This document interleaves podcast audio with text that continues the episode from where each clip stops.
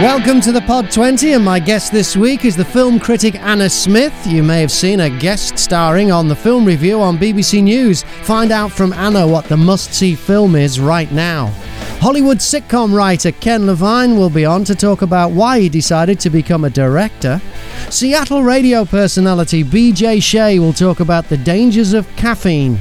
And Gemma Moore, one of the stars of the hot lockdown film Host, will be on to talk about the movie. But first, a message to Gary Lineker, who says he's going to take in a refugee to live with him in his home. Come on, Gary. Haven't they suffered enough?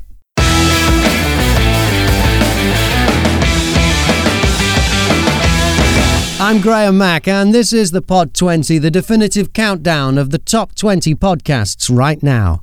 Heard on podcast radio on DAB in London, the home counties, Manchester, and Glasgow, on demand in the USA at talkers.com, and around the world on multiple platforms and as a podcast itself.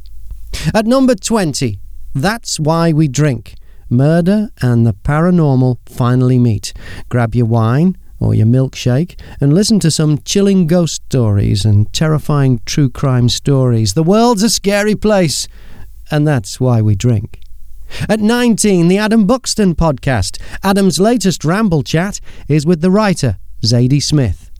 At 18, Girls on Film, with my guest this week, Anna Smith. Anna, what is the film right now that we should make a point of seeing? The film I love at the moment, which I covered um, recently on the film review, is called Baby Teeth. Um, so it's an Australian drama. Do you know Ben Mendelsohn? Yeah terrific actor yeah. So he's finally gone he's, he's sort of went off to hollywood and did loads of hollywood movies. And now he's back on home soil doing a drama um, by shannon murphy debut director. She's terrific. Um, and he's with essie davis and also eliza scanlen who was in little women. Um, and they pay Essie Davis and Ben Mendelsohn pay the parents of a dying girl. But somehow this is actually a comedy, believe it or not. It's a dark, dark comedy, and it has very, very moving moments. But it's about um, kind of dysfunctional parents who don't know how to handle their teenage daughter who falls for the local drug dealer. Um, very, very biting, sharp humour, character-driven stuff. Some moments of farce, and then sort of turns into a bit of a weepy. But yeah, I mean, it's not absolutely not for everyone, but hopefully by that description you get a feeling if it is. It's called Baby Teeth. Baby teeth, yeah, that's my. And the one to avoid right now that's being overhyped. I mean, the one that's being advertised a lot is the um, the new Seth Rogen film. Is that any good? I wasn't wild about that, to be honest. Um, I thought American Pickle was that's it, American Pickle. Fine. Um, and American Pickle, I mean, I, I do enjoy Seth Rogen sometimes, but I thought this one, uh, and he had a few laugh out loud moments, and the concept of it didn't really sustain the film for long enough. It was very much, I mean, he plays two roles, as you will have seen. So a man who's kind of effectively frozen in time wakes up, and then his great grandson. Um, and that's kind of funny, but to see those two talk head to head for most of the movie yeah. is just little bit repetitive and there's not really enough variation in it. So I didn't love that, no. What worries me about the promo for it is there's that David Bowie joke, and I always suspect is that the best joke in the film? Because if that's the best joke in the film, that's a long hour and a half for one joke. I gotta say that probably is one of the best jokes in the film. but, yeah, I think your instincts are correct there. okay. Yeah. Well, before we talk about the podcast, let's find out about you. Where did you grow up? Well, my dad was in the Navy, so we moved around a lot. So I lived partly in the United States, part, different parts of Scotland. But I did spend 10 years in Exeter between the ages of 8 and 18. So Devon really felt like home primarily. Um, so yeah, starting off, um, yeah, starting off America and then Devon really. And for you, was it did you get into journalism or did you get into movies first? Because one, you need both. Which way did it go? What was the progression? Well, I mean, I, I did start writing for the lead student newspaper, and the first when I was um, at the university, and the first thing I submitted um, was a review of Basic Instinct, which was kind of you know to show my skills. At what age? Um, well, I was sort of eighteen, I suppose. Yeah. Okay. Okay. yeah. No, I was at university. I wasn't like a child. um, but uh, yeah, so I think I think back then actually, even though I hadn't thought that film criticism could be a career, I had the desire to write about movies, and I did study Thelma and Louise and such like in uh, you know my English degree. But um, I went into journalism. I did journalism postgraduate course after university, and then I actually started editing magazines. So I actually entered sort of being on staff as an editor, and it was only till I started writing about the films as part of my job as editor, sort of basically volunteering, that I suddenly went, oh my God, this is what I want to do. So it was quite late on that I discovered it. Well, I mean, I was in my mid 20s, but by then I'd edited several magazines. On the face of it, it sounds like a really cool job. It sounds like you get to watch films and then tell people what you thought about them. But there must be a downside to Does it in any way spoil the enjoyment of a movie knowing you've got to write something about it? I'll always say I will never complain about my job. I mean, because it is the best job in the world as far as I'm concerned. I have worked really hard to get there, and it's not like anyone could do it. But um, I, I love my job. The only thing I don't like really doing is my like, finances and boring, you know, the sort of things that any freelancer has to do because I'm freelance. the boring stuff, the admin. But yeah, that's you have to do it. Um, but I've always said if, if watching a terrible movie is the worst part of my job, then aren't I lucky? Quite frankly. Yeah, uh, find a job that you love and you'll never have to work another day in your life. I'm Graham Mack. This is the Pod 20, and we've got more from Anna Smith coming up when we'll find out what podcasts she listens to. Her podcast, Girls on Film, is at number 18 this week. At 17, The Good, the Bad, and the Rugby. James Haskell, Mike Tindall, and Alex Payne talk all things rugby. At 16, the Ezra Klein podcast, winner of the 2020 Webby and People's Voice Awards. For Best Interview Podcast, Ezra Klein brings you far reaching conversations about hard problems, big ideas, illuminating theories, and cutting edge research. At 15, Hollywood and Levine from the Hollywood sitcom writer Ken Levine. Ken, you also became a director. It got to the point that going down for these run throughs, I would just dread because I'm just hoping, please let this work. I don't want to be here until five o'clock in the morning. You know, so I would just go down to these run throughs and hold my breath. And I thought to myself, you know, there's something wrong when you're a comedy writer and you don't want to go down to the stage. Yeah. The stage is where you should be having fun. And I thought, well, the actors are having fun. The director is having fun. I'll be a director. and, you know, I had been a showrunner long enough that I had sat through editing and torn my hair out over bad shots that directors got or shots that I needed that they didn't get. And I thought, he's making a joke about her dress and you don't have a shot of her dress. Like, what? And I was at that point kind of comfortable talking to actors. I didn't really know cameras. I really had to study cameras. But then I decided, okay, take a shot at it. And um, I you know, I audited Jim Burrows, Andy Ackerman, a number of other directors, and so I, uh, you know, I got my shot, and I did a Wings, which was my first one. It was a very difficult episode, and when I got through it, I thought, okay, if I could live through this, I could live through anything. It's interesting. I love directing, and the part of it that I now like the best is the camera blocking. Wow. Once I figured out how all of that works, then it's like, you know what? It's just me and my guys, and I'm setting up shots and having a good time with them.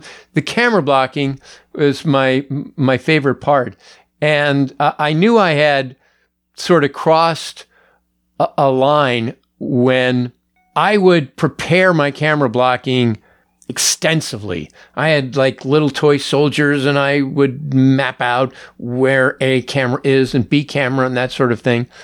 And um, then uh, I had directed maybe 10 shows by this point. And I was the showrunner of a show on uh, CBS called Almost Perfect starring Nancy Travis. Yeah. And the night before camera blocking, I get a call from the director's wife that the director had kidney stone and was in the hospital.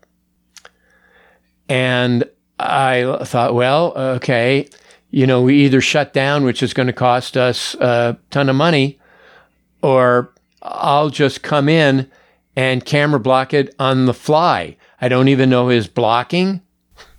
I have no preparation whatsoever and it, it, this this might take 15 hours to do.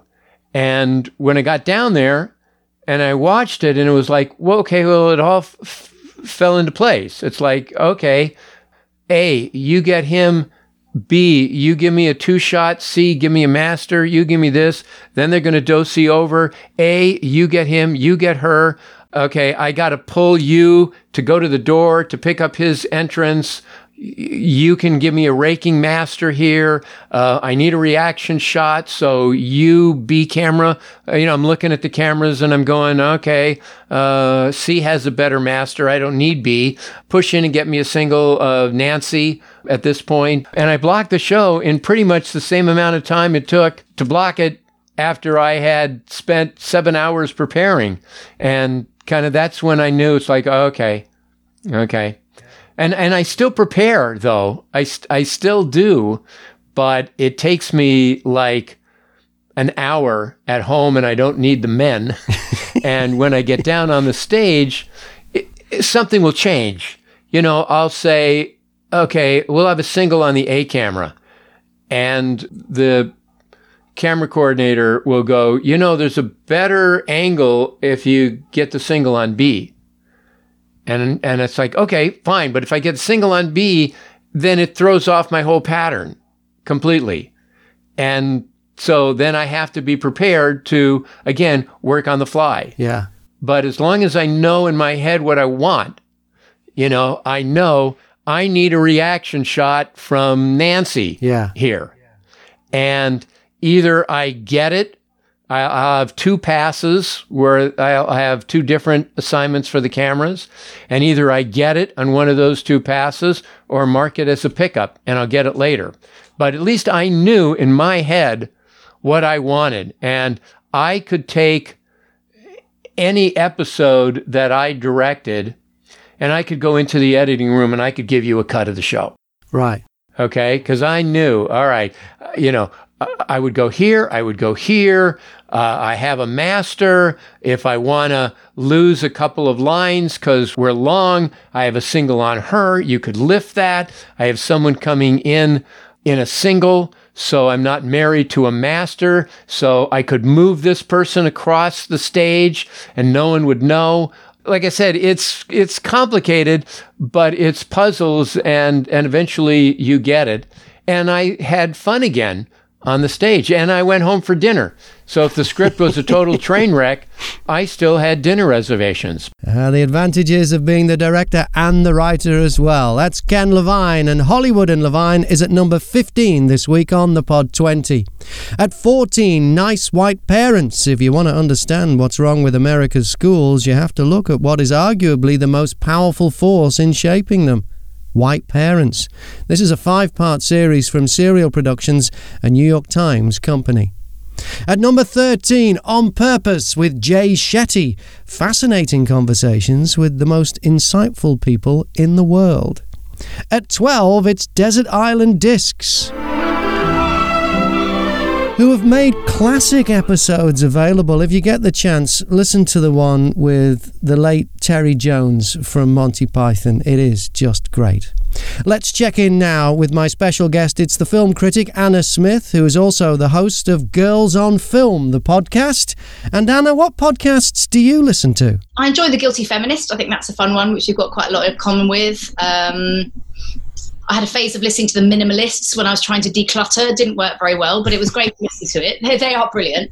Um, and I, I, listen to the Radio 4 ones like Front Row, um, you know, on BBC Sounds um, to keep abreast of all the arts shows and all the, the developments in the arts world. Um, and what else have I? The Galdem. That's really interesting. Talking of intersectional, femi- intersectional feminism, um, that's um, a, a, group of young women of color, and they've been doing a podcast recently, which is really, really interesting. Do you listen so, yeah. to, to any like into? I mean, so many are interview podcasts. Do you listen to any of them to get tips on how to interview the the movie makers that you're going to come across? I do. I mean, I mean, hopefully, I don't need tips in terms of interview style, but in terms no, of what, the, hopefully not. But in terms, of, the, in terms of the, the people that I'm going to speak to, as as you do, I'm sure, and you seem to, you, I really do my research. Sure. Um, and I will um, listen to them being interviewed anywhere that I can find because that is gold in terms of preparing, isn't it? And knowing what topics people might be strong at or how yeah. long they're likely to be or anything like that. It's it's a nice way to research as well because you can do it lying down. Yeah.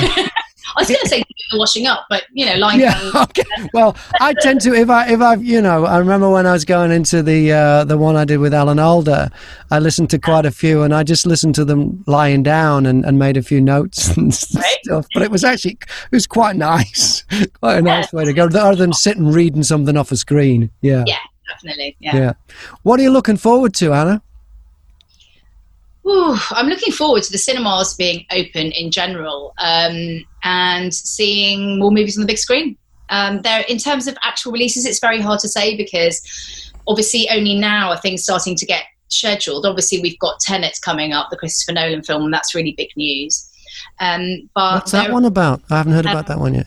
So that's um, a sci-fi action film um, starring John David Washington, Denzel's son. Um, Mhm. So possibly time twisty.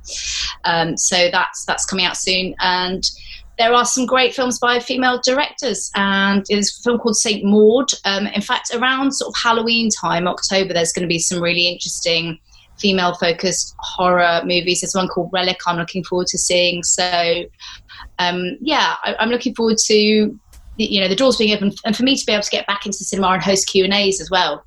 Um, yeah, really- you you do a lot of that, don't you? That's one of your specialities. That must Yeah. be really nice, actually, because you don't have to come up with any questions. Well, you do. Oh, well, no, you do because you you have to have a chat between yourself and the talent, as they call it, before throwing to the audience. I see. Okay. Yeah. And then you know it may happen that you have an audience with zero questions. I've had that, or Ah, one or two. It, you know, it, you just don't know. You get shy people. Um, so, and you you need to be ready to bring it back to to you know your own questions. So you do. But no, I love doing it. I did. I hosted the first Q and A. We think it is the first Q and A ever to happen since um, you know cinemas reopened after lockdown for Summerland the other week with Jessica Swale. Lovely film with Gemma Arterton. So that was that was fun to be back back in the saddle for that. and it's fun having you on the Pod 20. Anna Smith. More from Anna on the way. She'll tell us about filling in for Mark Kermode. At number 11 this week, it's Revisionist History, Malcolm Gladwell's journey through the overlooked and misunderstood. At 10, Sword and Scale, a true crime podcast covering the dark side of humanity and human nature. At number 9, The Hobbycast, featuring Gemma Moore. Gemma, you're one of the stars of the biggest film of lockdown, Host, which takes place on Zoom. And we're on Zoom right now, and you're at home in London, which is exactly where you were in the film. So it's like I'm in the film with you now.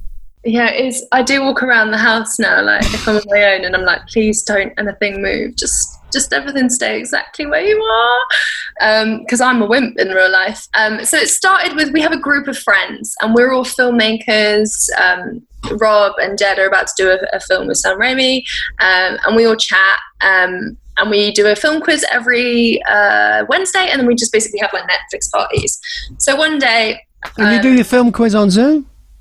Yeah, we do our film quiz on Zoom. Um, it's a really good one. It's the Prince Charles Cinema Filmageddon. Um, and they just did a podcast about us, which is really nice. And we were like, dudes, we're Swayze's babies. We're like, we're always on your on your quiz.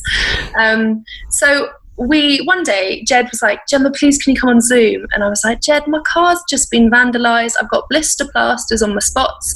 No. and then he was like, but everybody really wants to see you specifically, and we all love you. And I was like, oh, okay, then yeah, sure, right, I'll come on. And so I went on the chat, um, and then Rob's like, I'm just gonna. There's a noise in my attic. I'm just gonna go and explore it. And I was like, don't do that, mate. That's where all things go wrong, and you're on your own, and you know, don't. And then anyway, he goes up, and as he goes up, he cuts it with a clip from REC, I think it is, and then he goes round, and it like goes round the um, the attic, and then it gets this point, and this goblin just jumps out, and then it cuts to Rob falling off the ladder, and then just being like dead on the floor. And in my mind, I went, okay, Trump's president, uh, Brexit's happened, and uh, we're, like, we're in lockdown. yeah, there's a pandemic. I was like, next logical step, goblins are real. Okay, goblins are real. That's it. Fine. Okay, and uh, and so I was like, to start with, like smiling because my bad default when I get scared is to laugh. And then after a while, I was like, oh my god, is he actually dead? And then just at the moment, I was like, okay, guys, I'm going to call the police. Then everyone's like, surprise! And so that video went viral. right. Um, and then it got the interest of Shudder. And then the boys were like, "Do you want to come on another Zoom chat? We have something to tell you." And all of us girls were like, "No." Um, but then they managed to get us all on, and they were like, "We want to make a film. We want to do this séance. Do you want to come and do a séance with us with a real medium next week, and just to start the ball rolling?" So, so the the film, for those who haven't seen it, it is a séance on Zoom. Are you telling me you actually had a real Zoom séance as prep for this? Yes, and also there might be another Zoom seance going on soon. That's like maybe in the works. Um, much to my heart, I don't know if my heart can take it anymore. If I'm quite honest with you, but um, we did it with a real lady, and things that happened in the film actually happened in the Zoom in the Zoom seance that we did the real one. So a book fell off my shelf, and I scream and jump up, but I'm a wimp, so I just start crying and then come back to, and everyone changes the tone and they're like, okay, we'll just end it now, we'll end it. Like, and then we started to close it and the medium's internet cut off in real life. So you're by proxy now part of a real seance because we never closed that one. Um, Which is what happens in the film too, but with um, quite. Um, well, it's a horror film. Like I don't want to give too much away, but horrible things happen. Exactly. So then from then it just started rolling and it was two weeks of non-stop filming, non-stop stunts, non-stop just changing stuff now, going now with the stunts, because you're on your own in your place, how did you manage? To, did the stunt crew come round and set things up? Yes, we had Lucky 13 Action, uh, who is Nathaniel Martin and Matt.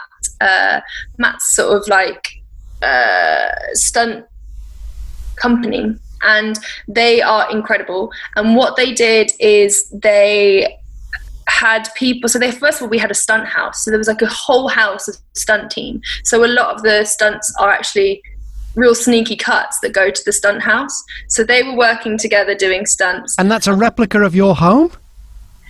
uh, pretty pretty much well i i did my own stunt Oh, I see, right.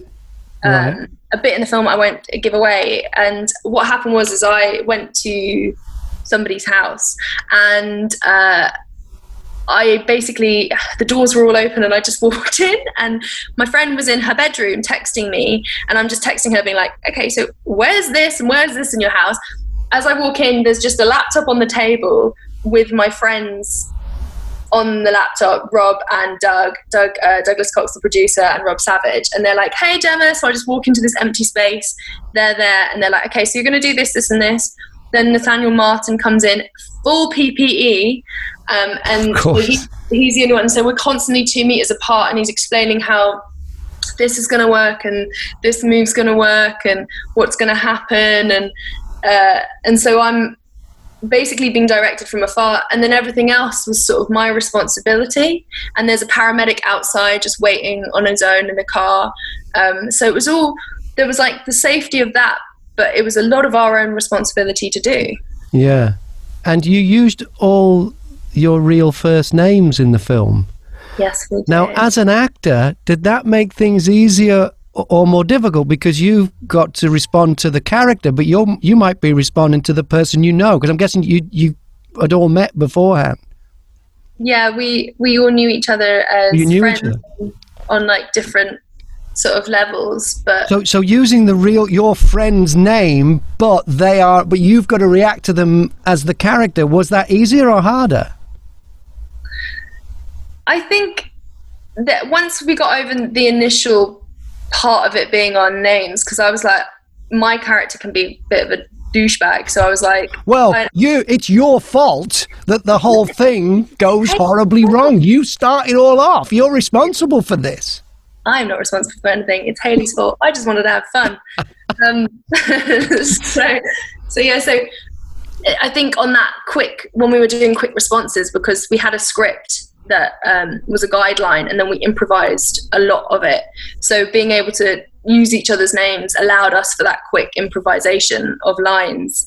Um, so I, I don't know. I think once we got over the initial first bit and I was like, okay, guys, I don't want to say anything on this, and people are going to be like, because already people are like, there's a hashtag called Justice for Gemma because people believe that I'm not to blame.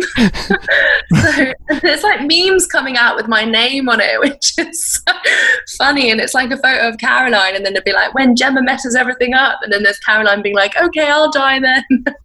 Because for a lot, a lot of actors, sure, that's okay. For a lot of actors, a lot of actors, they like to hide behind a character. That's you know, as a human being, why they became actors. But hmm. to use your first name was it, it was not an issue. I mean, no, because it's so. I mean, the stuff that happens. If I was, if the, if people really believe that, then fake news would be like. I mean, it is going strong, but like, you know, fake fake news. Like, well, I mean, that's why fake news is believed. But I think that if anyone believes that, I'd be worried. I Yeah. believe that. If not, It, it is It is great. It's not just because it's a. It, it, I mean, the timing is perfect. It's it's a lockdown. It's going to be the film of lockdown. Whatever happens, it's going to be the film of lockdown. But it does play into what the best horror movies play into, like that fear of the unknown. Like Jaws, you don't know what's beneath the waves, and Psycho, when you're in a shower, you you can't hear or see properly. And this, when you're on Zoom, you don't know what's behind you. you know, I'm, I've got a wall, so I'm okay. But anything can happen there. You know, I mean, it's the, it is that fear of the unknown that it taps in, that thing that you can't see but could be there. And uh, and, and, and I really like that about it. And, You've and got a curtain. You've got, Got what?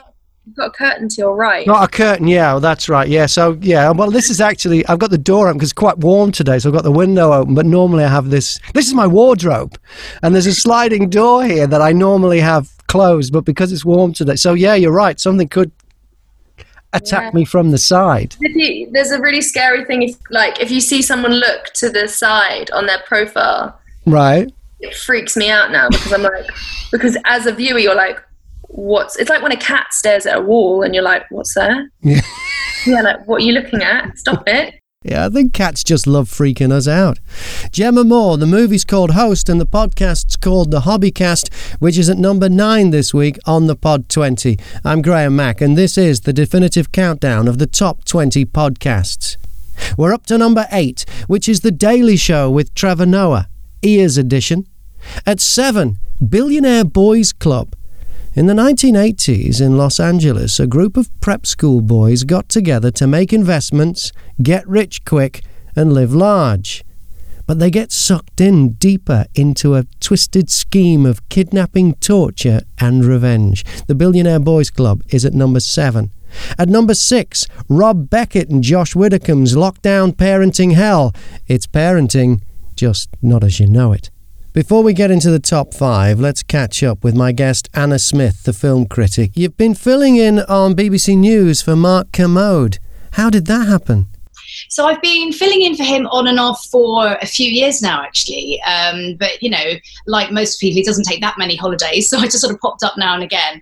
Um, but it's become more of a big thing, I think, in lockdown because, as you will have seen, um, the whole show is filmed. Um, in Mark's case, you know, from his home and then edited into an entire package. So it's just the one presenter talking to camera. Whereas when I used to cover for him, it was in the BBC News studio in London. So you just kind of rock up for ten minutes, have a chat with a presenter, pick out a few films, and it was live. So it's very different now doing a pre-recorded package, which is um, it's more work, but it's really fun because you get to write a script and pre-prepare and to really think it all through and um, and connect directly to the audience. You know. Because writing is your thing. You're a journalist. You, you've been writing about films for years in all kinds of magazines and in The Guardian. So, how do you have to approach it then when you have to write something that you have to speak out loud? Well, it is quite different, and obviously I'm guided by producers and such like. Um, but yeah, as as time's gone on, I've got more used to writing for the screen and writing for radio because obviously it needs to sound like the way that you talk. Whereas you can write in a slightly different way, can't you? You can write for, for reading is, is a very different process if someone's going to be actually looking at something, and you know everything from the punctuation to to the phrasing is different, really. If if, you, if people are reading it in their minds as opposed to you talking directly to them. Yeah, it's uh, a broadcast copy is usually short sentences and Exactly. words, not rather than com- nothing is adjacent to, it's next to that kind of. Exactly. No Yeah. complicated phrases, no really long sentences. Yeah, yeah, that kind of thing. Yeah. So the BBC, which is what this is on, they're famous for being impartial. Mm-hmm. And how does that work when you review a film? Because you might not like it. Well, obviously, the impartiality doesn't really come into play when you're a film. It does. You get free reign then. There's there's no You pressure free- on you. no, absolutely not. No, I mean, I guess um, the film review is very much me, or and primarily Mark, um, and whoever else might fill in for him, as a guest critic. So okay. whenever I went into the studio, it was very much a BBC News presenter, and then they'd say, "Here is our guest film expert."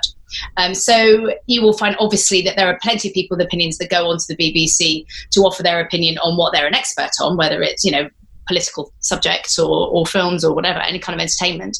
Um, so yes, that is where we are allowed. Seen as a guest rather than the voice of the BBC. Yeah, I guess so. But I mean, obviously, you still have a responsibility to represent the BBC.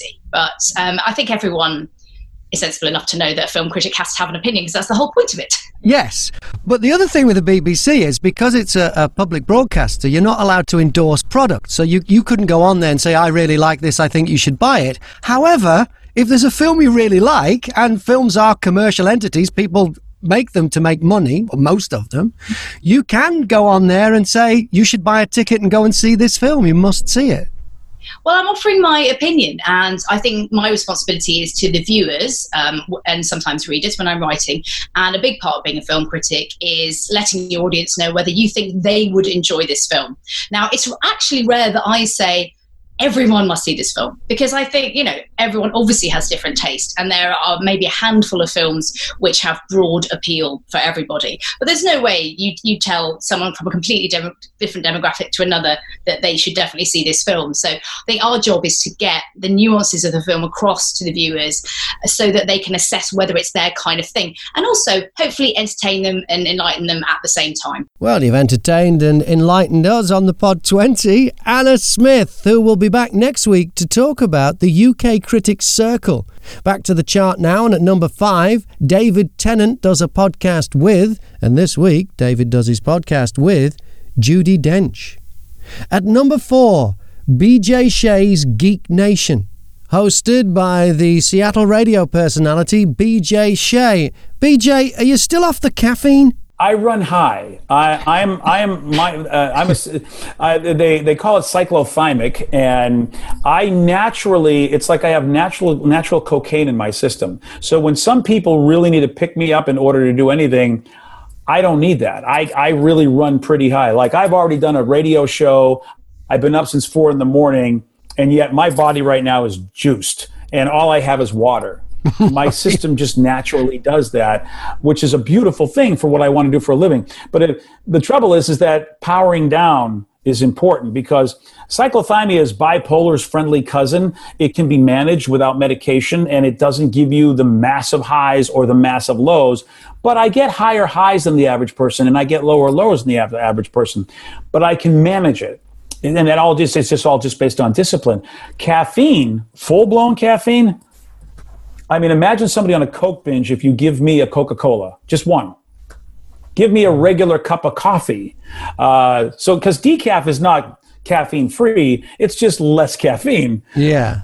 A decaf will bounce me off the walls, whereas really? caffeine, you know, you'd probably be, yeah, you would probably not even be able to follow me in the interview. I'd be talking at 100 miles or 100 kilometers per hour, whatever that, whatever that translates. It's a lot. You know, I'd be, and I'm already kind of doing that now, and I all I have is water. Yeah.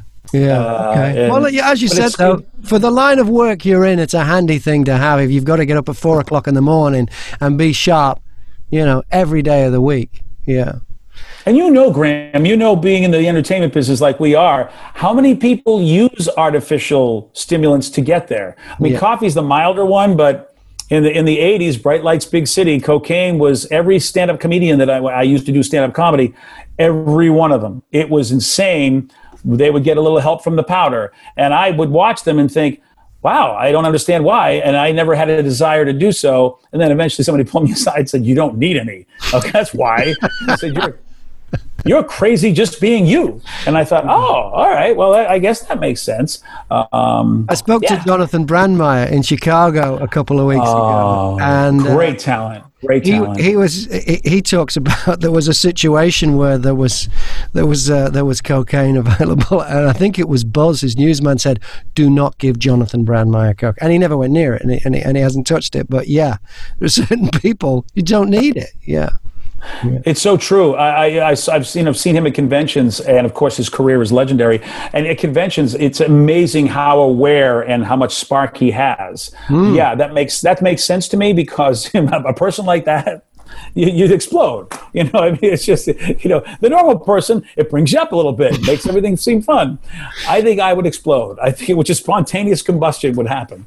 I, I think just talking to you makes people, I mean, I'm, I feel more awake now than I did at the beginning of this interview. So uh, thank you very much for that. It's, it's an infectious thing you've got, BJ. It's well, a natural, I know you work very, very hard, but there is a, there is a natural, a buzz you get from just being around you and hanging out with you that, that I've got through uh-huh. this interview. And and so thank you very much for that. It's great to catch up with you again. It really is. We'll we'll have to see each other again soon. I don't know when it'll be. I hope it won't be uh, as many years as it was between. Uh, but who knows with this damn virus when we can actually all get so true. Yeah.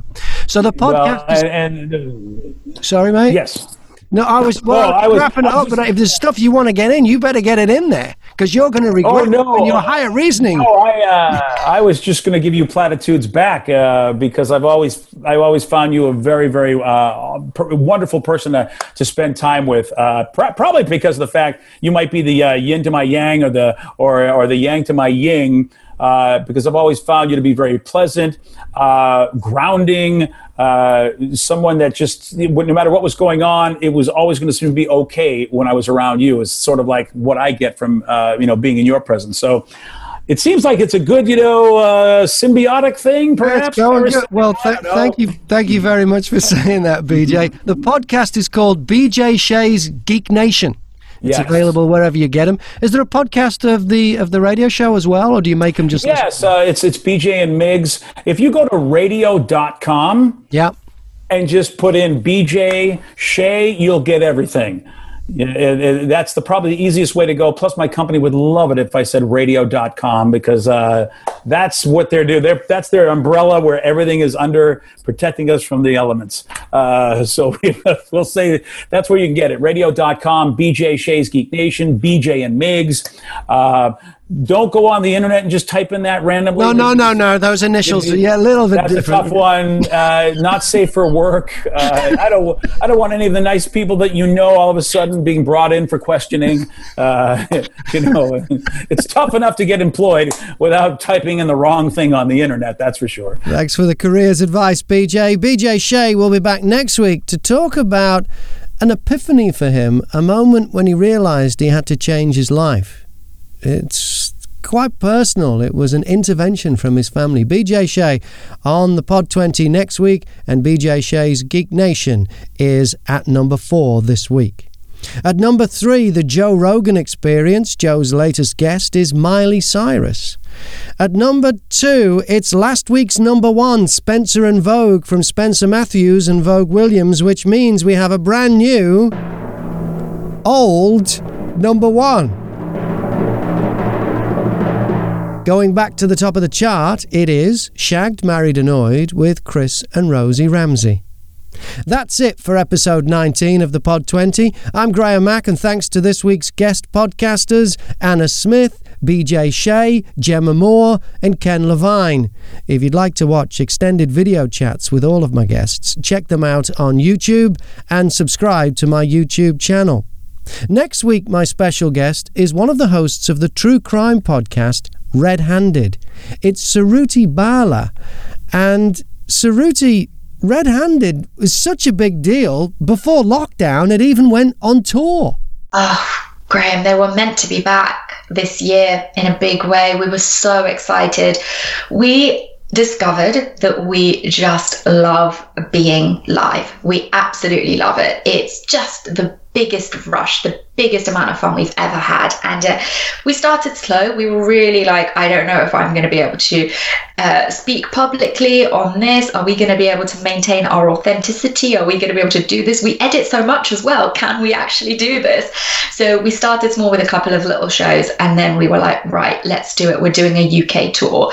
We did six cities um, in about three weeks. And we just had so much fun seeing people like in front of us, like hearing them laugh, because we don't hear that. We're just yeah. talking into a mic. You don't hear people go, or laugh or gasp or like shout something out at you even and uh, we just loved it it was the best and uh, we were actually meant to do um, more touring this year um, and it's just not happened so it's all been pushed back into 2021 but we are going to be um, headlining at the london podcast festival so that is exciting so we're really wow. excited about that and that is going ahead then that is apparently it's going ahead it's a, in about a month's time They're yet to make the sort of um, official announcements and everything but uh, yeah looks like it's going ahead. Fingers crossed in about a month. You'll do a live show from there, so that'll yes. be good. Yeah.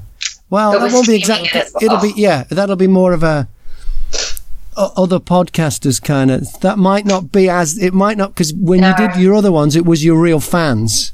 Yeah, so, it was. It was amazing. And actually, when you asked what happened at the live show, we, again, because why not? Why couldn't we just stick to a simple hour and 20 minute show? Feels like you're going to the cinema, you're in and out. No, our show was about two and a half hours long.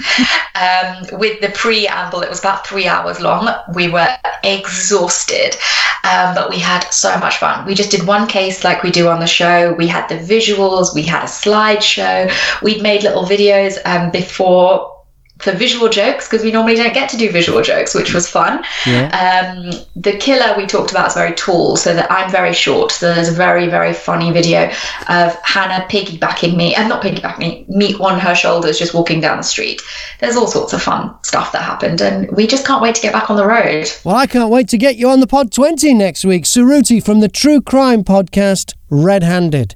And what will happen on the podcast chart next week? Will Chris and Rosie Ramsey hang on to the number one spot, or will Spencer and Vogue go back to where they were the week before? Maybe your favourite podcast will be number one. Find out with me, Graham Mack, and influence the chart by making a recommendation at thepodcastradio.co.uk.